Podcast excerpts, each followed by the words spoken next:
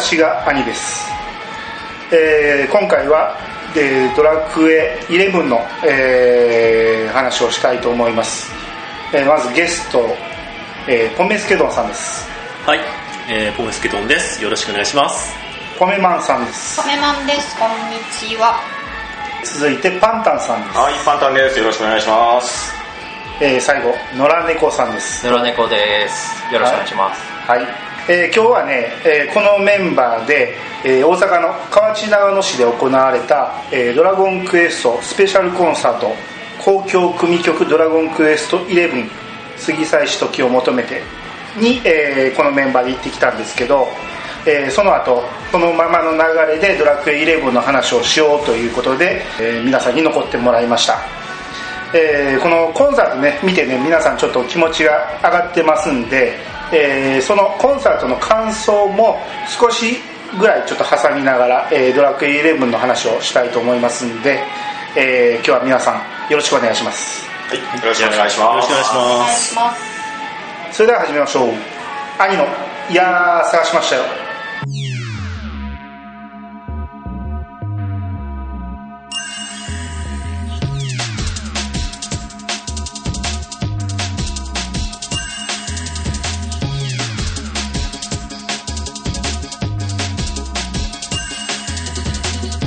この番組は私兄が毎回ゲストを呼んで一つのテーマを好きなように好きなだけ話すポッドキャストです。改めましてどうもです。はい改めまして皆さんよろしくお願いします。よろしくお願いしまます。えーっとねドアラジの方で、えードラクエ11回を、えーちょっと前に配信してますんで、えーそちらの方でケンタロウさんピチカートミルクさん川又さんエクセルショさんが、えー語ってますんでそちらの方もぜひ、えー聞いてもらってで合わせてこちらを聞いていただけるとより、えー楽しめるかなと思いますんで、えーよろしくお願いします。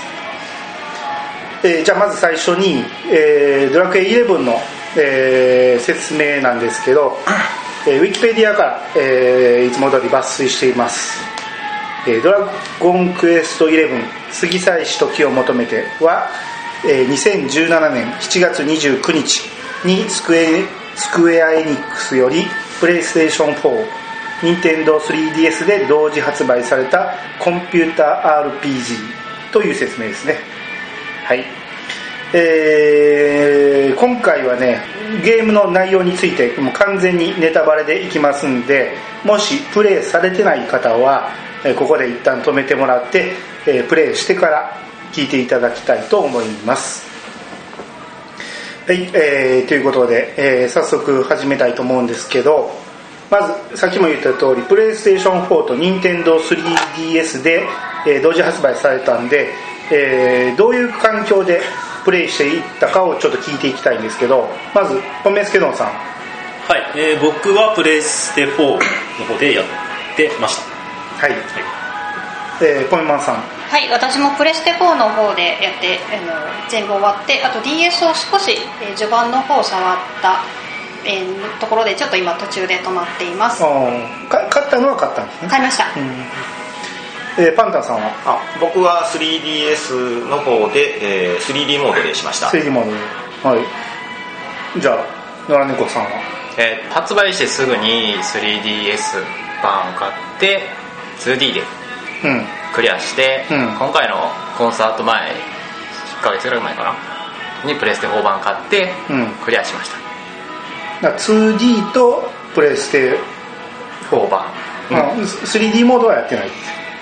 ちょちょっとだけ。ちょっとだけ、うん。ん。一部。はいはいはい、はい、えー私兄は、えー 3DS 版の3、えー 2D モードをまず、えー一通りクリアしてで今回これの収録にあたってやり直しということで 3D モードを、えーやりました、うん、まああのね、えーゆっくりやりすぎてもうやり始めたのがね 去年の年末ぐらいにやり始めてで今年に入ってねそのペース上げなあかんな思いながらなかなか上がらずに間に合わんってなって もう,、えーもうめちゃめちゃ頑張ってやったんですけどえーニズゼルファと戦えるっていう状況まで来てでただレベルがねあまりにも足らなくてうん。そこで、えー裏技使いまして1周目のねうん。あの、えー 2D モードは兄でプレイしてたんですけど、えーつ 3D モードがねニアでやってたんですよ。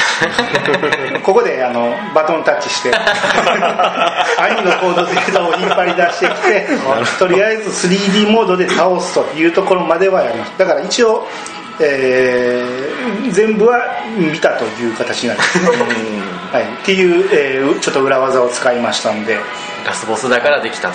はい、一応2回上がりましたんで、2回上がりま二回上がりそうました。上がりました。ですねそうなりましたですね。はい。えーじゃあ、えー続いてシステム面についてね。ちょっと皆さんに良、はい。えー良かったところ、えーもうちょっとこここうしてほしかったなっていうところを聞いていきたいんですけど、えーまあ、それぞれねやってるモードが違うと思うんでこのモードだったらどうやったっていうのをちょっと聞きたいんですけど、えーまず僕がねもう小ネタで言いますけどねあの最初に 2D モードでやった時に、ドット A じゃないですか、うんうんうんで昔ド,、えードラクエ1をやった時に壁に当たるとドンドンドン。ああしますしますしますあれを再現してくれたっていうのがすごい嬉しくて、なってたなってもうた無意味最初の頃は無意味にドンドンドン、うん、だ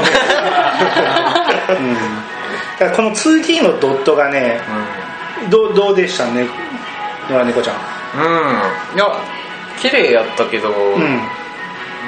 あの一つ言いたいのが、あのうん。主人公のドット絵が、うん。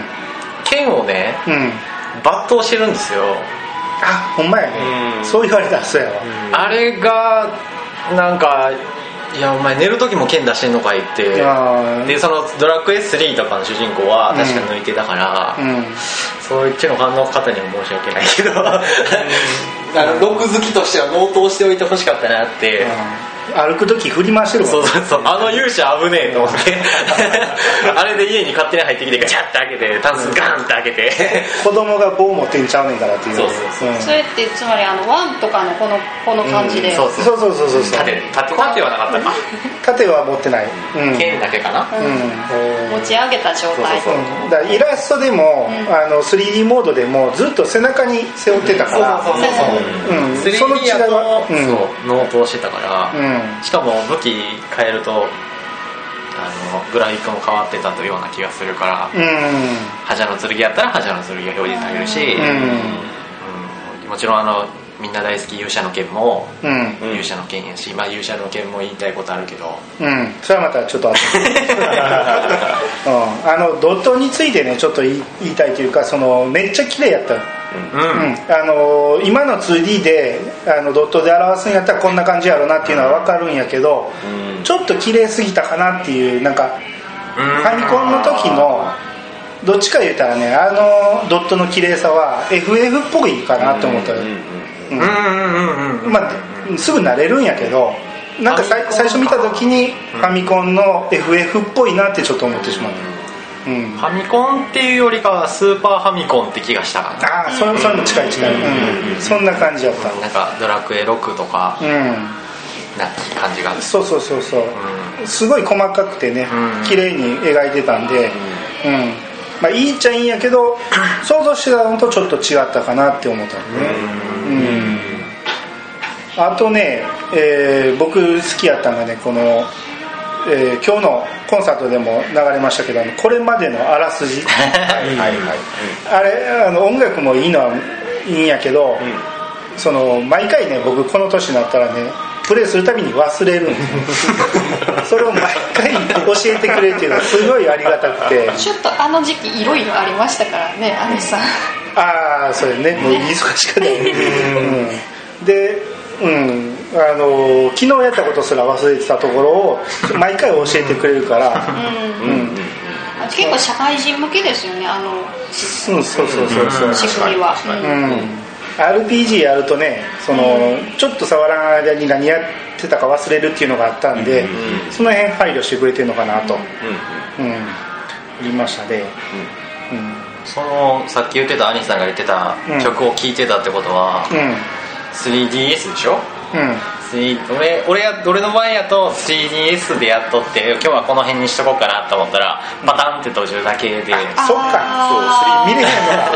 だからさっきのコンサートでも流れてたけどあの曲あんまり聴いてない。聞いてないなあそうか。プレイ再開ってなったらあの 3DS のやつをパカッと開ければいいだけの話やから教会だよドラクエおなじみの教会に行ってセーブしてやめますか？って聞かれてはいってして暗転して終了、うん。いい感じでやってまあ教会行く場合もあるけど大抵のああそっか中断もできるし、うんうんでキャンプ地でもできるし、あのキャンプそうだね、うん。気軽ですね、うん、俺はあのスリープモードがもう気になって気になって電池気になりますよそうですね。ね。不安。不安感、それでだってセーブせずに止め閉じてるんやろ？いやセーブはするけど、うん。パタンってあ怖い怖い怖い怖い。うん。なるほど。ほんならあんま見てなかった。ほんならドゥルダ教ぐらいでしかあの音楽は聴いてないのね？うんあのえっと発売日に買買ったっていうかダウンロードしてもう0時スタートで「用意ドーン!」ってやってから、うん。い一番初めのクリアするまで3日ぐらいやったから、スピードクリア目指してるわけじゃないけど、うん。うん早かったっていうのもあるしそんなに中断してないし、う そんなに聞いてないかな、ああなるほど。うん。あと僕ねこの時期ちょうどねドラクエ6をやってたんですよね。同時にね、そうなん。ですよね番だからそのドットを比べてもどっちか言ったらルシ君の方が綺麗やったっていうのもあるしそのキャラがでかいっていうのもあったんでね。それとさらにもう一つ比べてしまうのが仲間との会話なんですよ。ああそれ6のお話の時めちゃめちゃ豊富にあったんで一人喋るごとに内容が変わるからそれがねその街とかフィールドごとにもうずっと変わらずに同じことを喋るんでその辺ちょっと物足りんかなと何かこうイベントが一つ起きないとうん。内容が変わらないとそうそうそうそう、かですよね。うん。せっかくあんだけキャラが立ってるのに、うん。もったいないなっていう、うん。なるほど。まあそこをあんま重視してなかったかもしれないけどね。どうせみんな見いひんやろうと、うん。俺みたいにネタにせえへんかったら見いひんやろうと思ったかもしれんけど、うん、そうですね。あと 2D と 3D と差なんですけど最初 2D でやったでしょ？うん。野良猫ちゃんはね、あのー普通に街とか動いてるとムービーっていうかそのイベントが起こるたびに一瞬止まる。ああうんうんうんあれって俺 3DS3D モードで今回やったら全然気にならへんけど、うんうんうん。2D の時めっちゃ気になる 2D ってなんかこう昔の感じやからそのロードっていう概念がない感じでやってるから、それこそ感じるのか。うん。あだからその辺も6の DS 版と比べてしまったらあっちはシームレスに行くんやけど、その確かにあったかも。うん、NPC が喋り出す時に一あ旦止められてしまう。一旦暗転するんです、うん、それがちょっとイラッとする。それもめっちゃ多いから、ドラクエ11あって。そうですよね。ちょっと動くたびに一回暗転して、でまた動くたびに暗転っていうのが多くて、そこがちょっとイライラしたかなって。あただ 2D モードってやっぱりフィールドが全部見えてるから、ー見渡せるし、見渡せるからあ早いっちゃ早い、ーはいはい、うん、マップが結構狭く感じます狭くあですね。うん。今おるところから次のとこ行けって言われても、うん。結構あもうすぐやなとか、うん、その代わりエンカウント率が多いけどね。あそう。あいやシンボルエンカウントじゃないからね。そう。あランダムやから、ね、ランダムやからだから逆にレベルが上がりすぎそうそう。上がる上がる。う全く苦労せんかった。完全うん、もう最後まで普通に 勝てたから。あのラスボス行ったら99やったもん、そんなにやるか。上げてないみたいな。普通に戦いや俺普通に行って78ぐらい。ええ。そんなに上がるんですあねな全くレベル上げせずに。メタルキングで出てきまくるし。あ出てくるね、これはもう普通にやっとって99いったな、そうなんや。全然違うね。全然違う全然違う上がりすぎるわと思って、うん、大体いつも今までの過去作やったら、レベル40前後でラスボスやその感覚で？そうなの？ちゃうの？え？え？普通そうやろ。それで。マジ？それで。40? うん下手したら30え？前半ぐらいで行くことある、えまあええ。頑張ったらいける。マジ？上げすぎや、マジか。戦闘狂です。うん、え何の話だっけ？えでも猫ちゃん両方やったんやったら結構そのレベルの上がり方の違いって。うんだからプレステ4版やった時に全然上がらなくて。いやあなんかやっぱりそうなんだ。あ分かんないです。分かんないです 2D 経験者から見たら多分全然上がらへん。うん。プレステしかやってなかったら、うん。うんあ今回のドラクエめっちゃレベル上がるわみたいな感じであーそうそう全然進んでいけるんですけど、へえでえっ、と 3DS の 2D だけあの歩いてたら勝手にエンカウントする、うん。敵と出会う、うん。3D モードやと普通に敵がとことこ歩いたやつに当たると戦闘になる、うん。プレステ4版もとことこ歩いと人に人じゃない。モンスターに当たると戦闘になると、うん。だから避けようと思えば避けれるしうん。モンスターもそんな速くないし、うん。うん。もう延々とダンジョン入ってエンカウントゼロで行こうと思えば行けるし、うん。うんだから全然戦闘もしんかったし。いやだから俺今回 3D モードでやったけど、全部避けていく。か ら全然レベル上がらんで、さっき言ってたもんね。40ってウルノーガに着いた時点で48え違うウルノーガじゃない、えーウルノーガが40前半ぐらいだったかな、うんうんで早いですねだいぶうん、でその、えーニズゼルファと戦える状態になったんが48やって早すぎる。早すぎる。これはどうにも何もなレベル上げをだ延々とせなあかんから、まあ、これは無理やと思ってセーブデータ引っ張り出してきたんやけど。ちちなみにその普通はみんなどれぐらいなのその水ゼルファーぐらいは。70ぐらいですか？倒すいや僕あ倒せるのが70ぐらい。僕は59ぐらいで倒しました。だからあそうなんや。うん。水ゼルファーにもう行けますってっていうところでのみんなのレベル帯はどれぐらいやったんかなって。50 52とかとか。2プレステとか4版やとそれぐらいやった。それぐらいやった自分多分70ぐらいにはなってたような気がしますね。いろいろ強化できる、んレベルを上げなくてもその武器の強化とか、うん。そのスキルの強化とかで強くできるから、うん。レベルを上げなくても勝てるしそれをせえへんかったらレベルを上げて勝つっていう手もあるしっていうので、多分今回すごいいろんな選択肢があったんやと思あったあった、う、うん今までのシリーズまあ僕は全部が全部はしてないですけれど、うん。レベルが上げやすいこうなんて言いましょうか難易度になってるなっていう感じはしましたね、うん。その辺はもうあの開発の人たちも言ってて今回のドラクエも全然レベル上げじゃないし、普通にそのまんま戦っていけるっていうところはあのアピールされてましたね、そのレベル上げもそうやし全体的な難易度がすごいそうですよね。の緩くしてくれただってレベルが上がったら全開するじゃないですか。あそれそれそれそれ、延々戦い続けれるんですよ、そうそうそう。そうこんなシステム僕桃太郎伝説しか。あのスカイリムみたいな。スカイリムみたいなメニュー開けて何かレレベルポイントポう。ん取ったら。ただやっぱりねあのドラクエじゃないのかなって最初思ったけどやっぱり人間そこにね慣れちゃうんですよね、もうこのまま戦い続ければ次になったらレベル上がる回復するって言ってどんどん倒していってで知らない間にレベルも上がっているっていう、うん。まあ全然そのシステムとしてはその伝統とは違うとしても、そっちの方がはっきり遊びやすい。遊びやすいんですよね、でいやなんかやる気になるし、頑張ろうって。なんかくじけくじけさせない、うん。うん。うん。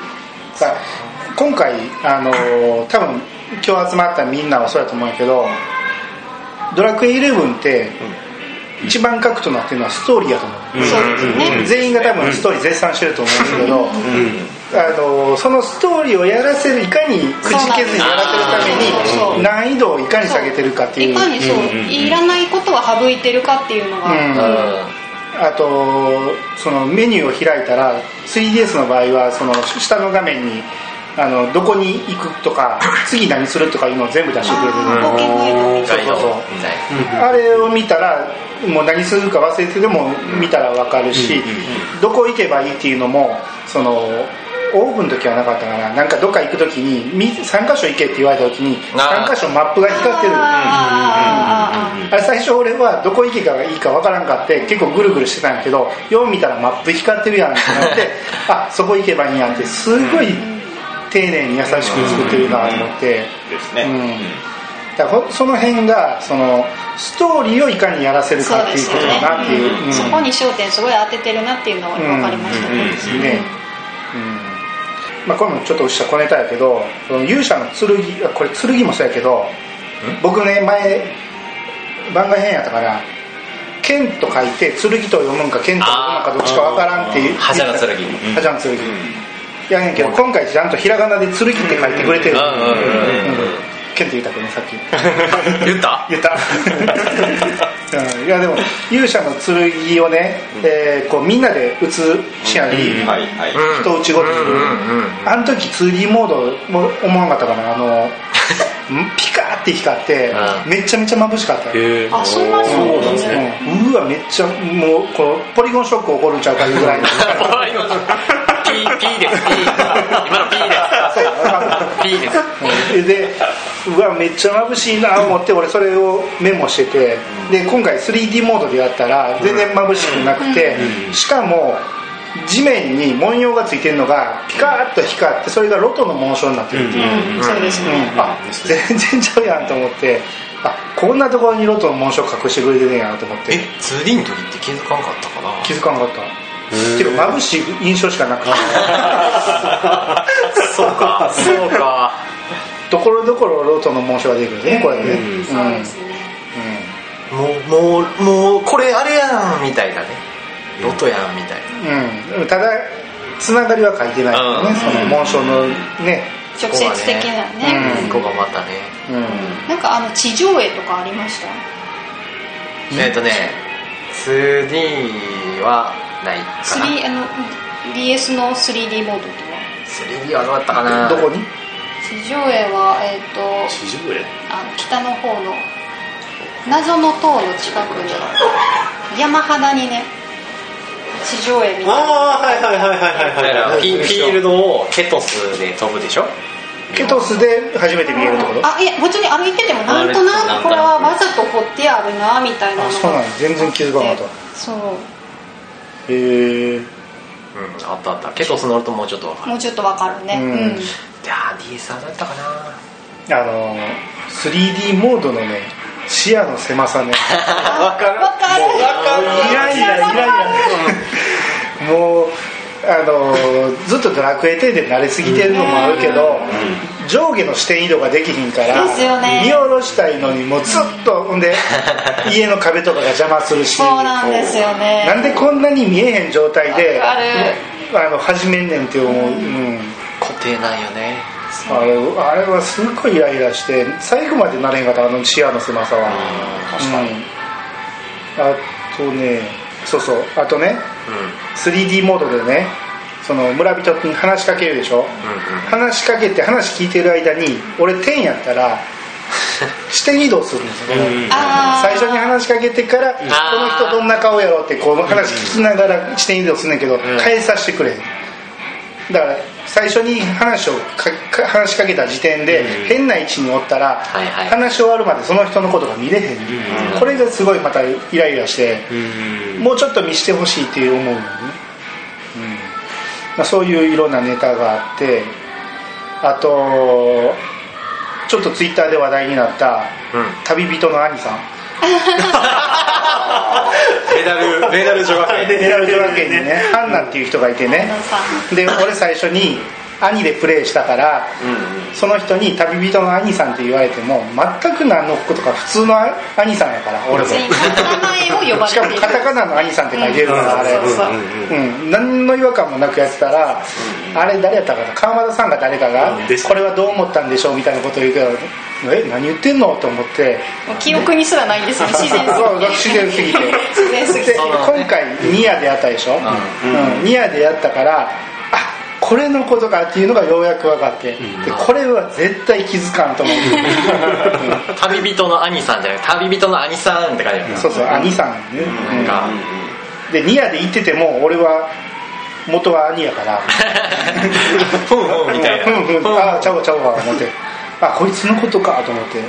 ちょっとヤンキーキャラなんよね。そうそうそうそう、うん。ですね。あとあとねまあこれもこ小ネタやけどね。もう苦情とかじゃないですよ。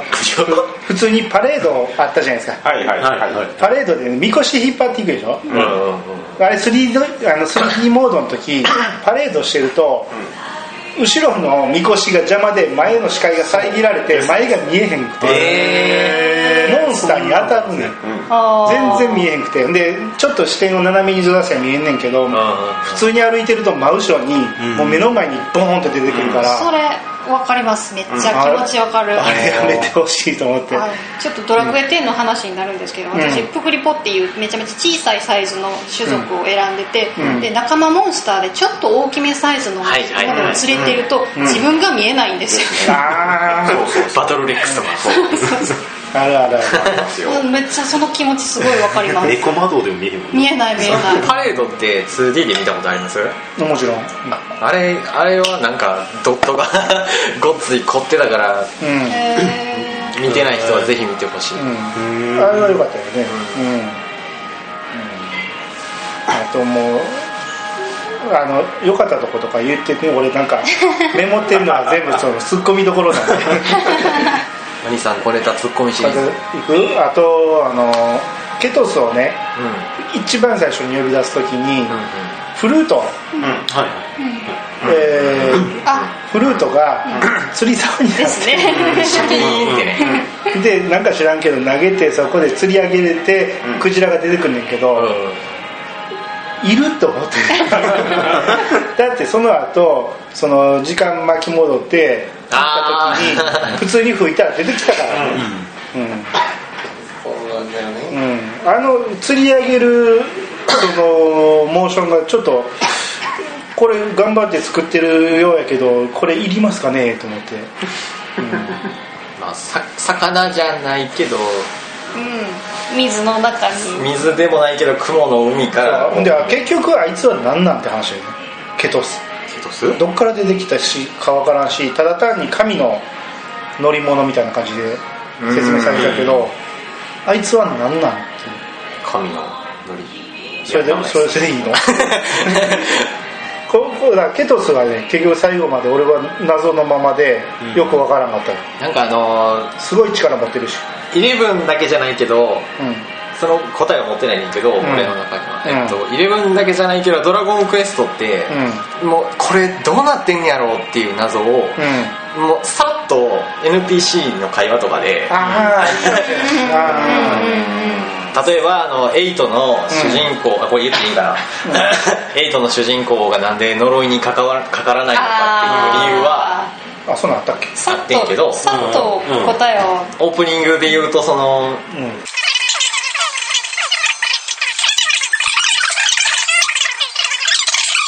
それはちょっと収録終わってから聞くわ。エイトのネタバレが。はい。えー、大体あのさらっとあの僕の言いたいことは言ってしまったんで、ん。あのー次戦闘についてバトルについてちょっと、えー聞いていきたいんですけど、はい。はい。えーこれもね、まあ、さっきも言ったエンカウントの違いとかあってはいはい。まあいろいろ変わるしそのプレステ4の、えーやつやったら視点移動なんかも違うし、まあいろいろな違いがあると思うんですけど、視点移動あ戦闘中のね。うん。うん、だ普通にあのー 3D モードやとシンボルエンカウントなんで避けていけるわけじゃないですか、で全部避けていってたら、うん。そのあ宝箱あるわって水辺にあるわと思って 取ろう思ったらビョンって水から飛び出してきたりとか、そういうのもあってこう一応最低限の戦闘はさせようかなというのは分かるんやけど、うん、あとね、えー僕が思ってたのがね今回の戦闘は基本的には全然嫌なとこなくてうん。過去作の、えー最終進化系かなっていう感じでうん。点は置いといて。だから全然そのイラッとする場面はなかっていいんやけど、まあ、これドアラジでも言われてた AI がアホっていう、うん。これはあのアホやけどずっと使ってた、僕も AI でずっと行きましたね。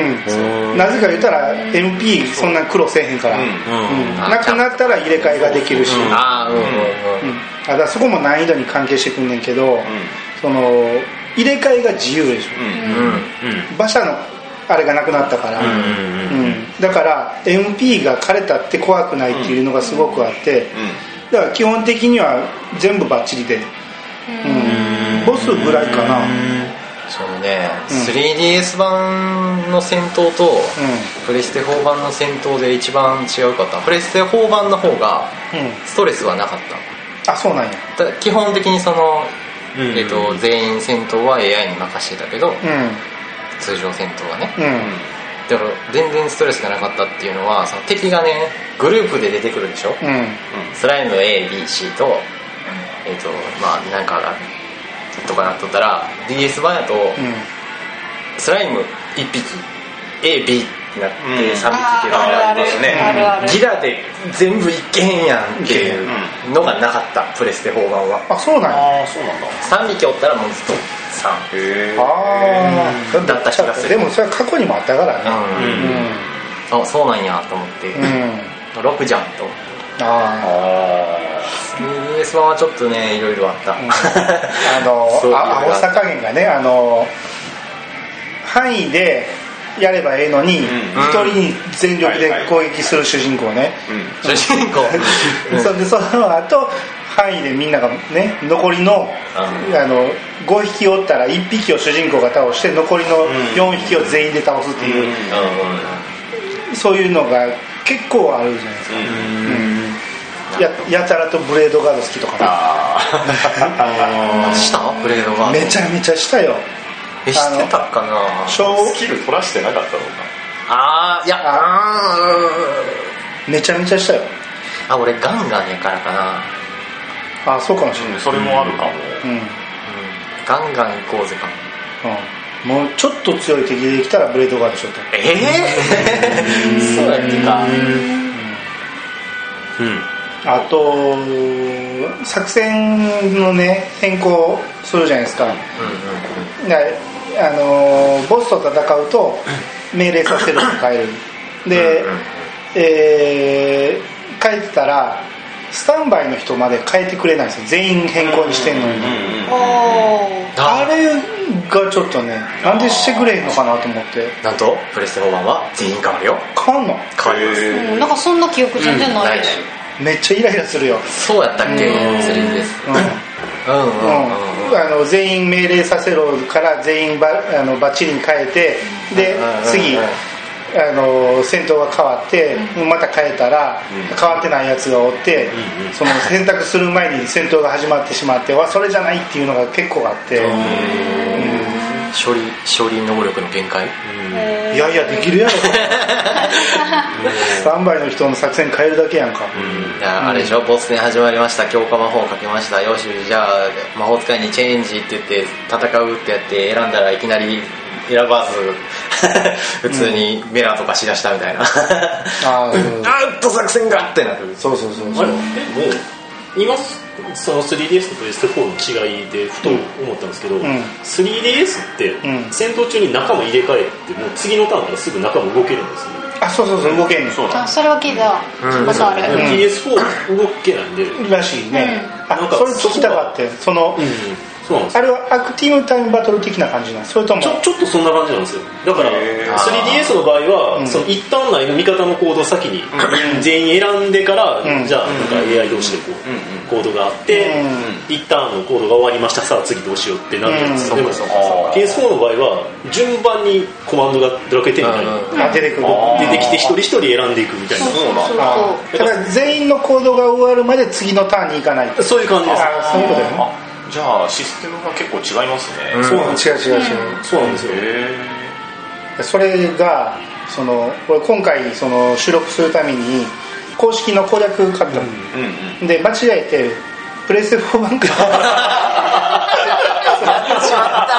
結構高かったのやっちまった。でそれ読んでたらそういうふうに書いてたから、あ全然ちゃうんやと思って。そうそうそうそう。もうねへ時間空けすぎて気づかんかったなそれ。ーああそうなのか。うん。うん私でもこの戦闘のシステムっていうのとちょっと話はずれるんですけど、あの後ろに控えてる人たちにも平等に経験値が入るっていうのがめっちゃ助かりました。ね。うん。あ勝手に上がっていきますね。そうそうそうそう。あそう。ああのねあもしかしたらシステムの方になるのかもしれない戦闘じゃないかもしれないですけど、うん。僕戦闘シーンで好きなのが、うん。踊らされるのが好きなんあですよ。あそうれあ あれねいやね。めっちゃキャラ立ってるじゃないですか、うん。ねえまあ見たことある踊りもありましたけど、うん。見たことある踊りね。ねあのドラクエ10がね、うんもう使われたりとかしましたけど、ん。あれプレステ4どうなんですかね？同じように踊るんですか？3DS の音見比べたことがないんで分かんないですけどうんめっちゃ凝ってますよ。ね。めっちゃいいっすよ。めっちゃいいでしょ。多分めっちゃいい綺麗さが違うだけで踊ってるあれ内容は一緒なん一緒だなんですかね、うん。髪でとかね。にが誘う踊りで、うんうんうんえっとあのベロニカがこれででお尻フリってするあのまあ そうそう。してたしてた。あれよ 誰やねん。出てへんで。カミュ神うん。は神はダサいダサいそうそう。あそうそうで、えっと、バンデルフォン温度と、うん。あそうそうそう。シルビアちゃんはこのキレッキレのやつ。主人公は？主人主公もなんか人公はなんかちょっとダサいダサい。かそうやっけか盆踊りみたいなそその話題をツイッターでみんなが盛り上がってる時に俺は 2D モードやってたからあそうか。完全と明なんそうそうそう。そうか。だか。ら俺も最初 2D やったか。らあそうなんってなってそううん 3D で見たマジってなああのね、そう踊りもそうやし、あのモーションの,、んあの力の入れそうそうそうそう方めっちゃいい例えばそのフィールドあの 3DS の 3D モードとかプレステ4版とかだったらあのシンボルエンカウントだから、その辺にフラフラしてるモンスターとかの動きとかもやったら可愛い、うん。そうそうそうめちゃめちゃ可愛い。そうそうそう。そうそう私ももんじゃいまいち今まで可愛いと思ったことなかったんですけど あのなんかふらふら歩いてるももんじゃ見たらごめんね。ちょっと可愛いなって思えてくる、動いてる動きの中にこうキャラクターの個性がめちゃめちゃ出てて、うん。すごい良かった、た隊列組んでるモンスターとかね。あそうあとあれねあの塔の中で狂言振るってるドラゴンとそれを聞いてるあのマジカルハットたちみたいな。おったおった。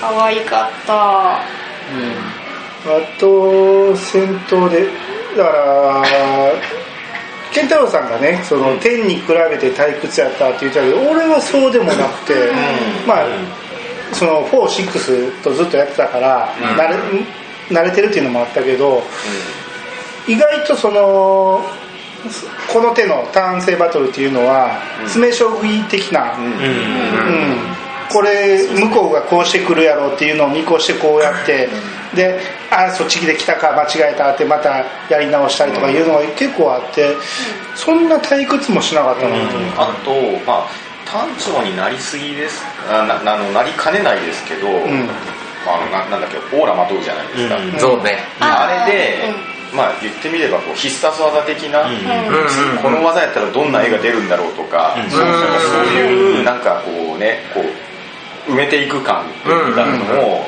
割とあのアクセントになってたような気がするんですよね、戦闘でいうとこのいいとこっていうか良かったなって思うとこともう一声やなっていうとこが一緒になっちゃうんやけど、そのゾーンで繰り出せる連携技とか、うんやったらやったでムービームービーっていうか演出が入るから、それももちろん良かったしもうちょっとでも見たかったなっていうのもあるからゾーンにこう入る何かをもうちょっと手こ入れしてほしかったなもっとうん見たかったなっていう、ああれでもやっぱりプレステ4の方が綺麗なんでしょ？圧倒的に、もちろん、うん。もちろん。めっちゃ凝ってます。もちろん、気になる方は YouTube でどうぞ、な何が好きやった？ゾーンの連携技。えっとね、うんえー、そうねクロスマランってもよかったな。ああでもちょっと感動的なやつね。あれはあれはあのあの時だけね。ってそうそう。あの時だけね。ベロニカがね。うん、うん、そうそうそうそう。あれどうしても、ね、きっちりしいの性格なんかな。戦闘中にそれできへんやろって思って それ言っちゃダメです。そんなん言うたら。それそれはそれを実現させるのが我々の夢じゃないですか。いやそれはでも仮面ライダー見てても思ってたから。それはそその特撮伝して特撮ファンの人ごめんなさい。いや僕はねあれであちょうどそう野良猫さんもいて米助丼さんもいるから、はい。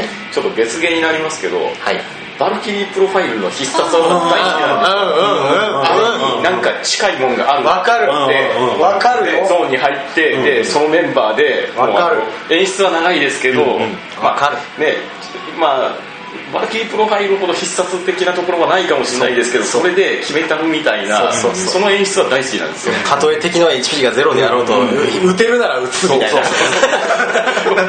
オーバーキルだろうボタン出たら押すよな。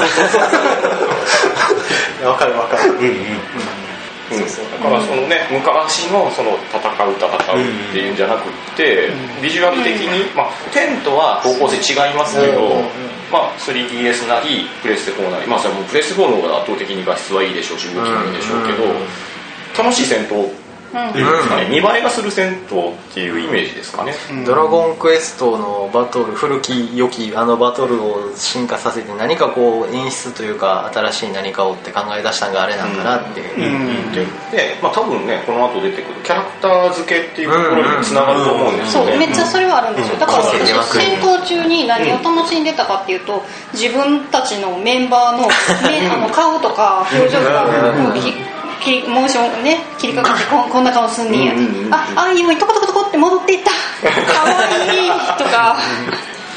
あーあるある。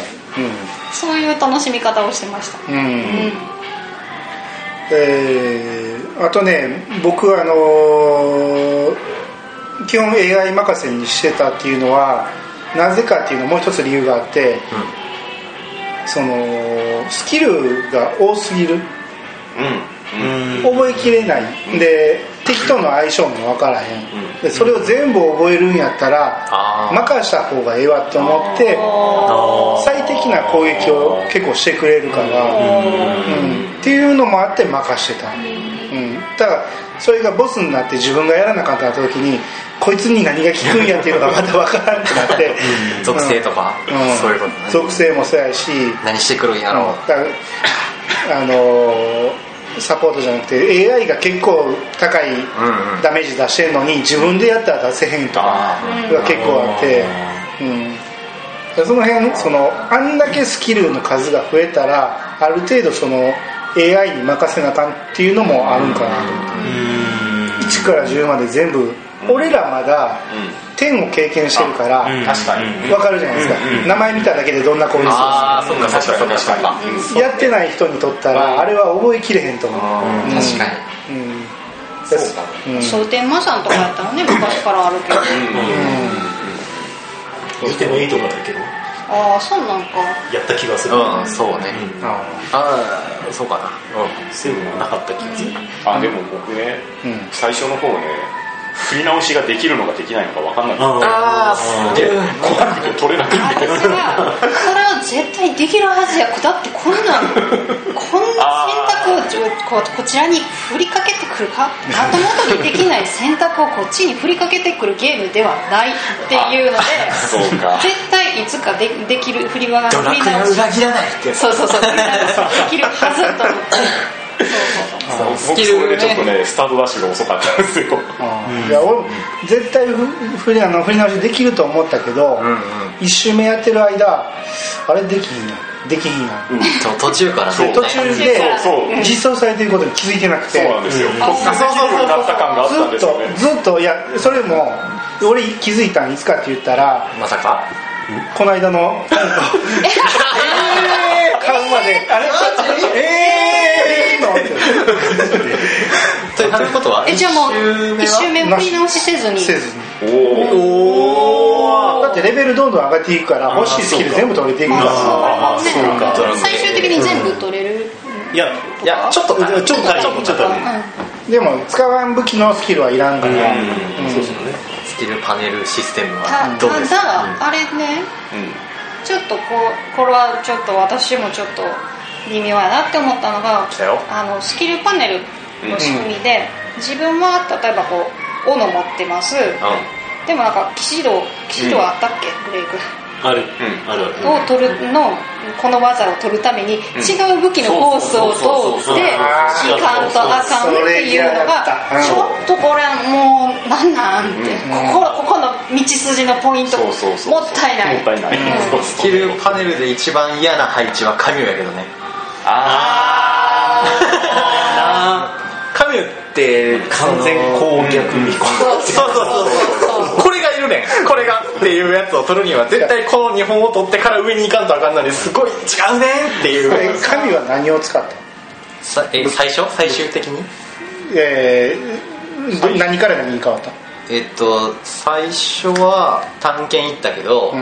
探検行ったんだ、僕なんか僕ブーメラン使った。お最初はね、うん。最初は使ったけどな趣味じゃないなと思って片手剣に変えて、うん。最終的にブーメラン。あああ最終ブームやね、うん、な何？探検ですね。最初探検にやっててこいつ弱えと思って、うん。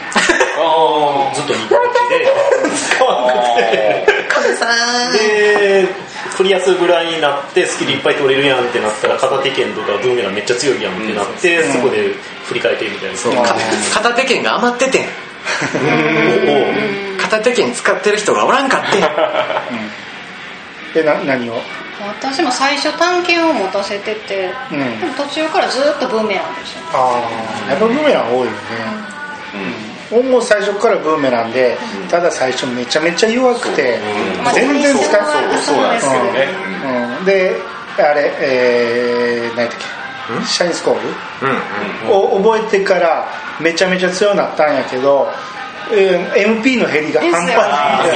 そうそうそう。もあそっかそっか。うもう一匹しかおらんのにシャインスコールするから全力。全力でこうやるから。あそっか。そんな MP 商品多かったっけ？ほん。で1周目の時俺二刀流知らんかって。あれは3件しかできんと思ってて。そうだブー。メラン神二刀流なんですよ、そう二刀流してなんぼのあのスキルは取るためにはさっき言ったやつよ。いやだから1周目では気づかんがって2周目でようやくその意味が分かった、うんそうそうあの最終的な神のあの火力は化け物や。うん、最終的にあれ？はお前お前お前強かったんだよバイキもらって、分身バイキからのリアルブレイカーしたらけオラーっつって。ああの二刀流でいうとあと斧ねグレイグが二刀流できるっていう、うん。うん。だから片手扱いになったっていうのがね。うん。僕らの馴染んで。川る端さんも言われてましたよね、うん。斧持って盾持って、ね。ハンドアックスやったもんね。だから俺は最初からもう眼中になかったから、うんうんうんもう両手剣でええやんってずっと思ってたからグレイグあそうそうそうだから1周目は全然知らずにずっと両手剣持たして両手剣杖でやってたんやけど、2周目で初めて斧斧持たしてっていうか川又さんが言ってるのを聞いてえ盾持てんねやって思って。あーあーもうそこで初めて。斧は両手みたいなね。そうそうそう、う。ん。ほんなら、イメージはねうん、二刀流できるっていうから。ー斧持ったら盾も取れへんしな、みたいな感じで、持ってたらあれ持てるじゃん。うなるほど。ななんなれば逆輸入してくれよって感じですよ。そうしてくれた方がいいよね。ちょっと弱くなっていいから。ああ火力をちょっと下げて。ますとモーションがでも両手で持ってんだけどね、うん。全部。うん、あそうそうあそうですよね。攻撃の時は、うん。てかお斧をさ、結構早々のタイミングから斧っていう武器が結構登場してて、でもメンバーの中で誰も装備できない。この斧って何？っていう感じ最初の方にあったっけ？ななった。あったっけ？あったかあったあった。あった？うんグレイブ出てからじゃないっけ？で入ってきてからな敵敵の仲間になってからはではなくって、まだまだ敵の状態で、あああったんやあったんか、うんあってうん。まあ、なんとなくでも、まあ、感づくとこやつ まあまあいいや。まあまあいいや。まあまああのー俺俺の中ではブグレイブは両手剣やったんで、あのーそうなんや。さ最初に、えーウルノーが倒した時に、王様が盾をくれて、はいはいはいはいはい。いやいらんがなと。思って持たれへんがなあかんなんかあかん。あかんぞ。あかいやいや2周目でようやく分かったけどグレイグ喜んでたのに。そういやいや内心でお前ではそんなことも装備せえへんやん思って。ありがたき幸せとか言ってたのに。言ってたもん。言ってた。ああいらねみたいな表表の顔かそれは。使い分けできる人やったんや。うわ裏表なさそうやのに。使い分けできるんだ。不器用そうなのに。不器用そうなのにあと戦闘については何かありました？戦闘？えっと、うん。ちょっと不満になるかもしれないんですけど、うん。あの聖夜がうん。スキルラインちゃんと取っていくと、あの聖女とか聖女の守りだとか、まあ、キラキラポーンとか、まあ、キラポーンはまあ使いましたけど、うん。うん。とか天使の守りとか覚えるじゃないですか、うん。うん。うん。これ使えましたっていうこういう戦闘システムで、使わない使わない。っていうより使っても消えるのが早すぎる。うん。そう。なんですよ。あれターンでね消えるから、あのドラクエ10からだと思うんですけどね、うん。キラキラポンとかね、うんあれあのドラクエ10だと2分間っていううん設定の枠なんですけど、うん。あれが2ターンか3ターンで多消える、分まあ行動回数やろな。そうそうそうそうそうそうそう。うん。でだからもうその2分に慣れてるともうなんか点滅消え消えかけている。気になるやつあ点滅するんや。あしてますね。あれ一旦。3DS やったら下の画面のを Y ボタンで表示変えんとそうそう切り替え。分からへんそうそうそうそう今どういう状態かっていうのが分からへんから。それこそプレステ4やとそのドラクエ10っぽく。こうアイコンが出る。ん。ですそれやったら多分やりやすいやろうけどすっごい分かりづらかった。だから消えるの早い早くどうしても感じちゃうよそう。ねしかも聖夜の役割が基本的に回復やからそうそうそう。回復役が一旦使ってそのしてたらそうそうあ攻撃受けた時うん。なもう一人回復力入れなあかんやんみたいな。そうそうそう。誰か回復ことになって。まあシルビアちゃんかローを入れて、そうそうそうそう。そんなんなったら今度全体の火力落ちそうるやん。そうそうそうそうそうそう。そうそこであの攻略本が役に立ってんけど俺初めて知ったんやけどプレステ4版レディーファーストっていう全然知らんかったえ知らなかった知らんかあんなとこに届かへんかったもんあああまあまあまいやだあからそれを攻略本で見てこんなんあったらめっちゃ使うめじゃんっちゃ強いですよあの技最最強のスキルじゃないですかそうそうそれでキラポン巻いたりしてたしああまあそういうのができますよねああそっかそっちねうんなるほどいろいろそういうその1周目で気づいてないところが2周目でようやく分かるっていうのが結構あっていや今回やってよかったなと思ううんあちなみにグレイグは多分騎士道じゃなくて白愛だとあせやなせやな。シルだから 形成入りました。シルビアシルビアうんシルビアはキスそうでだからいいいい固有名詞が出てこなくて。ついね。はいごめんなさい。はい。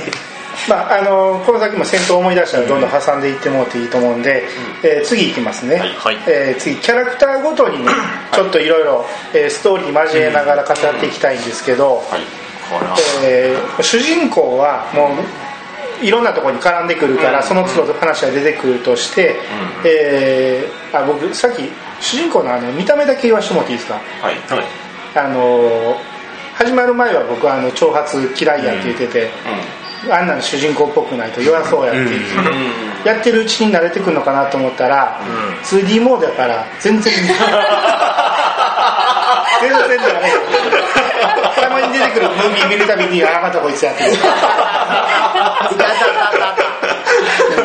人みたいあだからもうあのドット A やったらドットあのね、2D やったら全然問題ないんやけど、うん、で、えー今回 3D モードでやるでしょ、うんならもうあの髪型は慣れました、ただ俺どうしても最後まで慣れへんかったんが、あの半月目あの目がはい。ポリゴンで。うん。あの荒いから。そうで、ねたまに綺麗なムービーが入るぞ。多分プレステ4と同じ、うん。そっちのプレステ4のうん。主人公の顔って全然違和感ない、うん。うん。うん。うん。わかるねうん。わかるわかるよねすげえわかるあの目がすごくわかるで違う全然違うねだからやっぱりプレステ4版やるのが一番の正解なんかなっていうのはうんうん。それは間違いないですようん。えっと確か 2D 版でやって装備変更するときは顔出てこんかったっけ？ああれは出てくる。あそう。そう装備画面は出てくる。そう装備画面でキャラのあれは 3D で表示されるから誰？ってなったああそういうことですよね。そうですそうです。うんうんうんおー確かに分かりにくい。今このポッドキャストでは伝わらない。にこれ印象これ見てたら印象ちょっと変わり。パンタンさんが今 3DS 画面をみんなに見せている。こあ 2D だったら当然装備しても変わんないですよね。あのえっと見た目が変わるやつはドットも変わる。あドットも変わるじゃああのなんですっけえっ、とだからベロニカの猫の着ぐるみにしたら猫の着ぐるみのドットが見れる。メメダジオのドットも見られる。見れる。最後の最終というか最最終版のやつも変わるそうかその辺はちゃんと。あいやそこはちゃんとしてくれてるんですね、うん。あの鎧の姿が変わったりするのうんがうん。変わる。変わるうん。あそっかそっか。えだからグレイグも最終的にあのあれですよ。あれですか？あれですよ。そうですか。俺俺そんな嫌いじゃないんだいや嫌いやとは言うてないよ、うんうんあのグレイグにほんまにぴったりやと思う。膝は出すの？みたいな ちょっとなんか生足やで。ななんかないの？みたいなやつね。そそれはグレイグの時にから。とりあえずまあ主人公に関してはそんなところでまあ後々出てくると思うんで。主人公の造形って多分みあの多くの人がうん。過去のドラクエ辿ってきてる多くの人がちょっとなんか最初ビジュアルだけ見た時あー。発売前、ちょっとあお？はてな？ってなったと思うんですけど、ん。ほん。まに自然に、そう中そうそう。一の自然はあの主人公はこれじゃないと、なぜなぜこの造形になったかが本当によくわかるっていうストーリーだったから、あもうなん。か、それビシャンもうま多分プレステ4やから同じこと思いますじゃないかなと。どうしてもあの目が慣れへんかった俺 な音ボケな感じ。ああ確かにそううん。まあだからうそのうち、まあ、まあ最後にまた語るけど、またね続編とか出たらね続編っていうか違うモードが出たら、そこでやりたいなとは思う。ね、うんじゃあ次えっ、とねエマ。まず。エマ。についてちょっとねどういろんな、えー意見はあると思うよ。まずそこなんだね。うんあの運運営っていうか公式がその仲間にしたいのは誰っていうアンケートを取ってて、あちょっと前にね。うん。うんうんうん。1位があいつやったでしょ？あいつ。ホメロスホメロスホメロスで3位ぐらいにエマがおって。る、そうなんや。うん、3位ぐらいにおって2位はでえーその男女比が表示されてて。あはいはい8割以上男子やってるそのエマがいい。エマがいいっていう女子に人気がいいなっていうのがなんか物語ってんねんけど。えそう。だ男性陣としてはどう感じるんですか？エマあのエマは。エマじゃあ。エマって結婚できるでしょ？結婚できるね、です俺ね。全否定したい。あ全否定したい こちらからお断り。いやっていうかあの、その結婚できるようになるのって、うん。その終盤のとこ行って、うん。あ試練を受けて褒美をもらうじゃない、うん。で何が欲しいって言われた時に、うん。何個かこう選択肢がちょちょちょっと出てきて、うん。その中に、エマと結婚したいってう。んねうんありましたえねえ？ってなって。ううん？んってなって、うん。でも終盤行くにはそれを最後の防具を作るにはそれを選ぶしかなくて。うんそれを選んだ瞬間にもうなんかなんていうの言ったら「ドラゴンボール」の進路に結婚したいって言ってなったみたいな感じになるわけよ、うん。家庭もなくもう結婚してるっていう。あじゃんじゃんみたいな。そそういう恋愛をしたかった。ね恋愛シミュレーションをしたかったいや違う違うそういうんじゃなくてなんかなんか言っちゃう。ちゃんと桜の木の下で待ち合わせがしいやそういうんじゃない。そういうんじゃない。そういうのではない。なんていうかこうなんていうんかな。うまく言えんけど、ん。それはやらんでよかったかなって、あもうそそれ自体が打足だと。うん、なんかなって、エマと結婚したくないわけじゃなくて？エマが嫌いなわけで。嫌い。いやどうでもいい。いや。だから感情移入はしにくかったかな。しにくいのはあるよね確かに。うん。うん。あんまり登場シーンもなかったかな。最初こそあったけど。うん。よくあったけどまあでも展開的にしょうがないっちゃしょうがないんだけど。うん。連れてかれちゃうし、まあ連れてかれてるっていうのも分からんけど。途中まで。うん。うんなんかなーっていうこうなっていう気持ち悪い気感じになってるイメージ。ああそうなのエマに関してはうそういう感じを。ん。えパンダさんは？いや僕は別にどっちでもいいんですけど、うん。ただどっちでもいい。んですけどあのお守りとか結構重たいなって。ああなるほどなるあとその選択肢がねほどうん。あのそう。結婚相手として最後のね、まあ、うんご褒美みたいなんで選べるんですけど、まあ、もしかしたらですよ、ん。深読みしたらスイッチ版への展望とかもあるのかもしれないですけど、うん。なんでエマだけなのかっていうのが疑問なんですよね。あいや僕は他にもね、うん。別に候補があってもいいわけじゃないですか、まあ、まあそれなんか別のゲームになるかもしれないですけれど なぜそこでエマ推しになるのかなっていうのが、まあ、やや疑問は感じます、なんでかなっていう。ーエマがじゃなかったら逆に違和感ないかな。うん。そのいやあの幼馴染でっていう、うんどうどうなんですかね。いや、うん、必ずしも結婚する必要があるのかなそうそれはそうわかる。うん。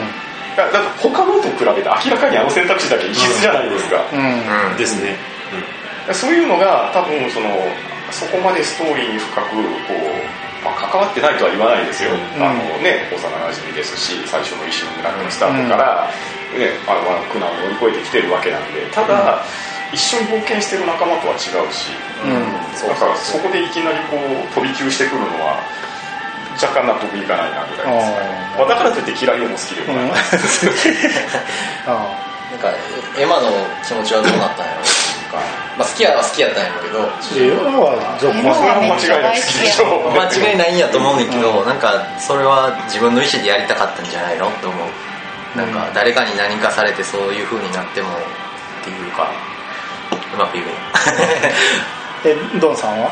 エマについて。ああ僕は別に嫌いなキャラクターでは全然ないうん。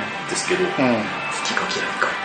あの結婚云々の話が、うん。あのスーパーファミコン版の3とかで、あの神竜を倒したらこう願いを叶えられるっていうのがあったじゃないですか、ああはいはいはい。もうなんかかなり無茶苦茶な選択肢あるじゃないですか、うん。あので大手が生き返らせるみたいなのとかあったと思うんですけど、まあそれと同じようなもんかなぐらいのうん。感覚ってもうなんていうかこう多分裏裏モードとして作ってるだけっていうのだから別にそんな気になりもしないっていう感じです、まあお遊びで作ってる感じだからいいんじゃねみたいな。うん。だからそんな気にもならないし。ああなるほどね。うん。まあ、って感じシャレって感じはまあそうそうそんな感じ。そんな感じそんな感じ。まあでもまあ他に選択肢があったらもっと面白かったよなっていうのはありますけど、うん。うんいや 俺はさっきさっき男の意見言いましたね、さっきあのーエマ以外は多分そのユーザー同士で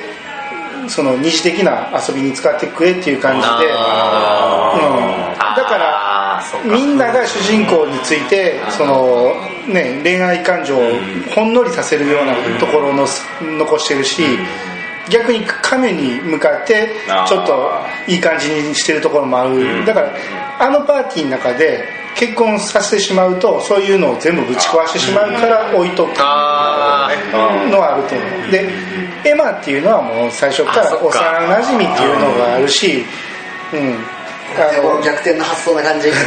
なんたって同じ日に生まれてるからね、ああなんて言ったって？うん、ななんでそれが分かったのか分からんけどね。なんて言ったって？ね広いぐらいのになんで日が分かったのか分からんけど、うん、まあそういえばそうや。だからそういうのもあってし自然な流れはエマなの。ただ何が自然じゃないか言ったらパーティーで連れて行ってないから、うん。うん。その子が一番問題でほんならパーティーに連れて行くべきやと。思う、一緒に旅してたら多分そういう気持ちも薄れると思うからその、あうん、ほんならそうかそれがアンケートにつながってたんですかね。僕そこまで全然深く考えてなかったから、うん。だと思う。ほんで弱くていいねエマは。うん、うん、あそうそうそうそう。アニさん。が言ってた、うん。うん。うん。1位ホメロス2位マヤ。うん。3位エマ。4位ニマ2マってああは。いはい今最初。最初かか強強いな強いな5位5位も言う？5お尻位。叩き棒しか装備できない5位リーズレッドうん。リーズレッドはローと合体技が誰の？フレイムランのあの魔女あそっちか魔女マジマジそうそう6位がファーリス。ファーリス。いらね怖そう。7位がみんな大好きハンフリー。パンフレえなんか好きえ僕ハンフリーみんな大好きでしょハンフリーは絶対あれですよスイッチ版出た時仲間になるやつに入ると僕は信じてますよ。これを飲むと調子がいいんだろうみんな大好きだからなハンフリーよっぽど上のメンバーよりも現実性あると思うんですよね。入れたところで害は最ない。し近本当にあの無法者のバンダナ巻いてる人見てあハンフリーさんがいる小川さんのファンフリーハングリーほどでこそどうでもいいわ俺 全然眼中にないわ。あのねネタとしては面白い。よねネタです。ネタだけやただただネタです。ただただネタです。仲間になるって言われたらうんちょっとなんかハンプイ入れてたらとりあえず引き分けには持ち込んでくれる パンフリ入れてたらとりあえずあの MP めちゃめちゃ回復してくれる。確かに。勝手にアイテムですいろいろいろ使ってくる。無限アイテム。あだからそういう意味でね俺はねエマを弱くてもええから連れて行ってでエマができることって道具配ることだけやから、うん。道具使いとしてうん。あのね範囲化とかできるようにして、うん戦闘には役立たんけどそういうことに役立つぐらいの感じで連れて行くべきやったんちゃうかなっていういう俺の結論、うん。今はね。うん。どこに行った？つ続きでいくと、7位がハンフリーでしょ？うん8位が、8位がセニカ。うん。うん。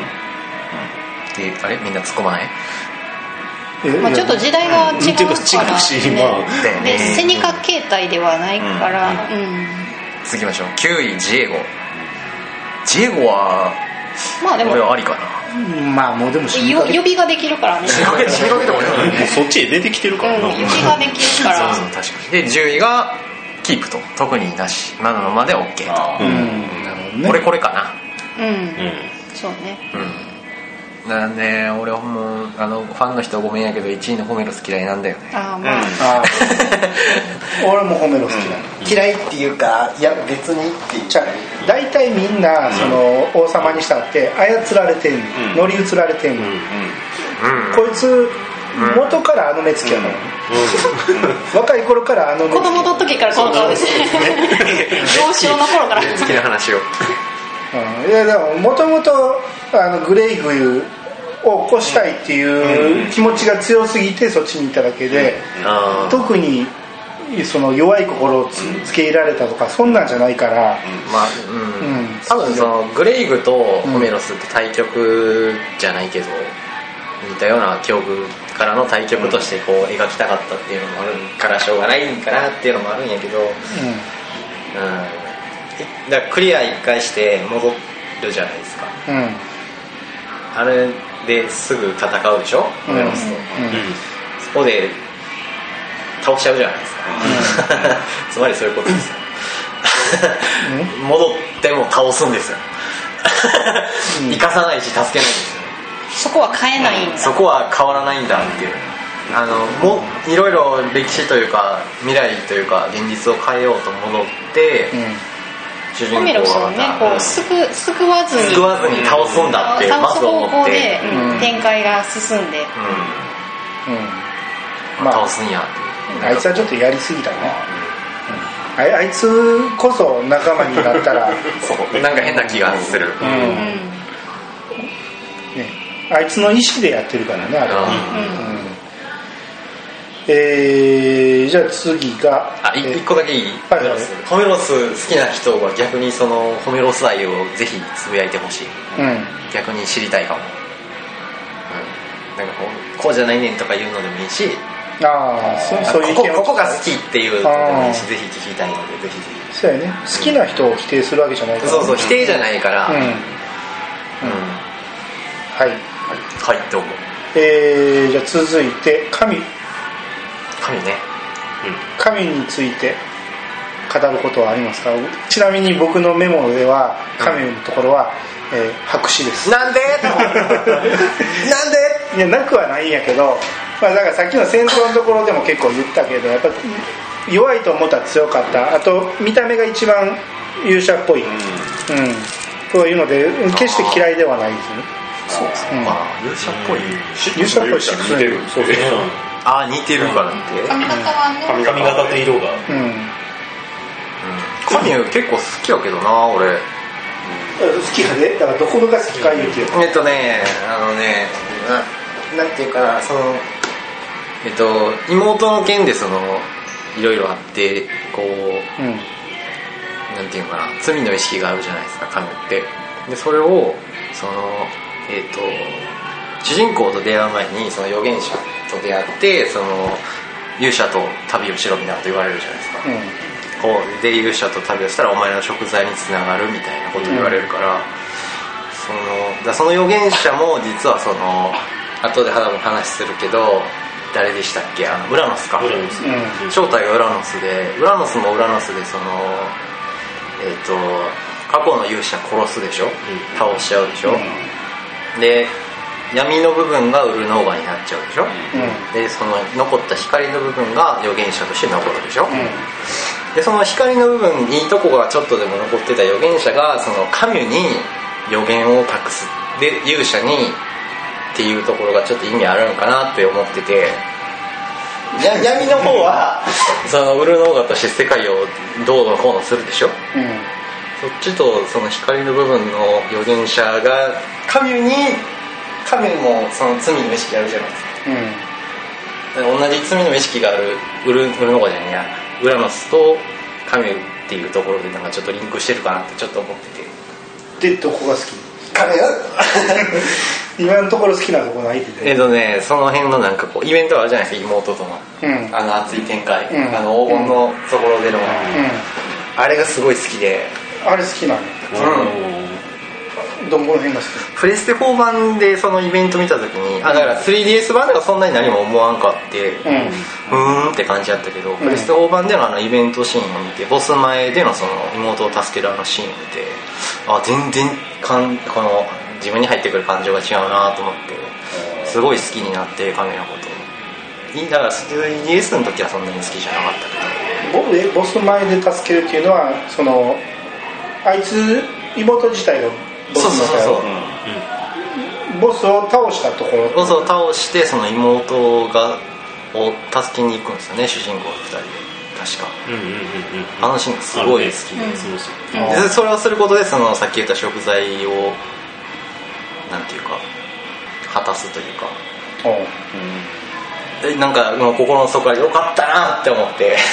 そのなんかなんていうかな。もうその全てが好きです 彼に関しては。なるほど。うん。うんまあ俺の勝手な見解ですけど。その 3DS 版では何とも思わなかったっていうけ俺は逆にあのなんやこいつってなったの。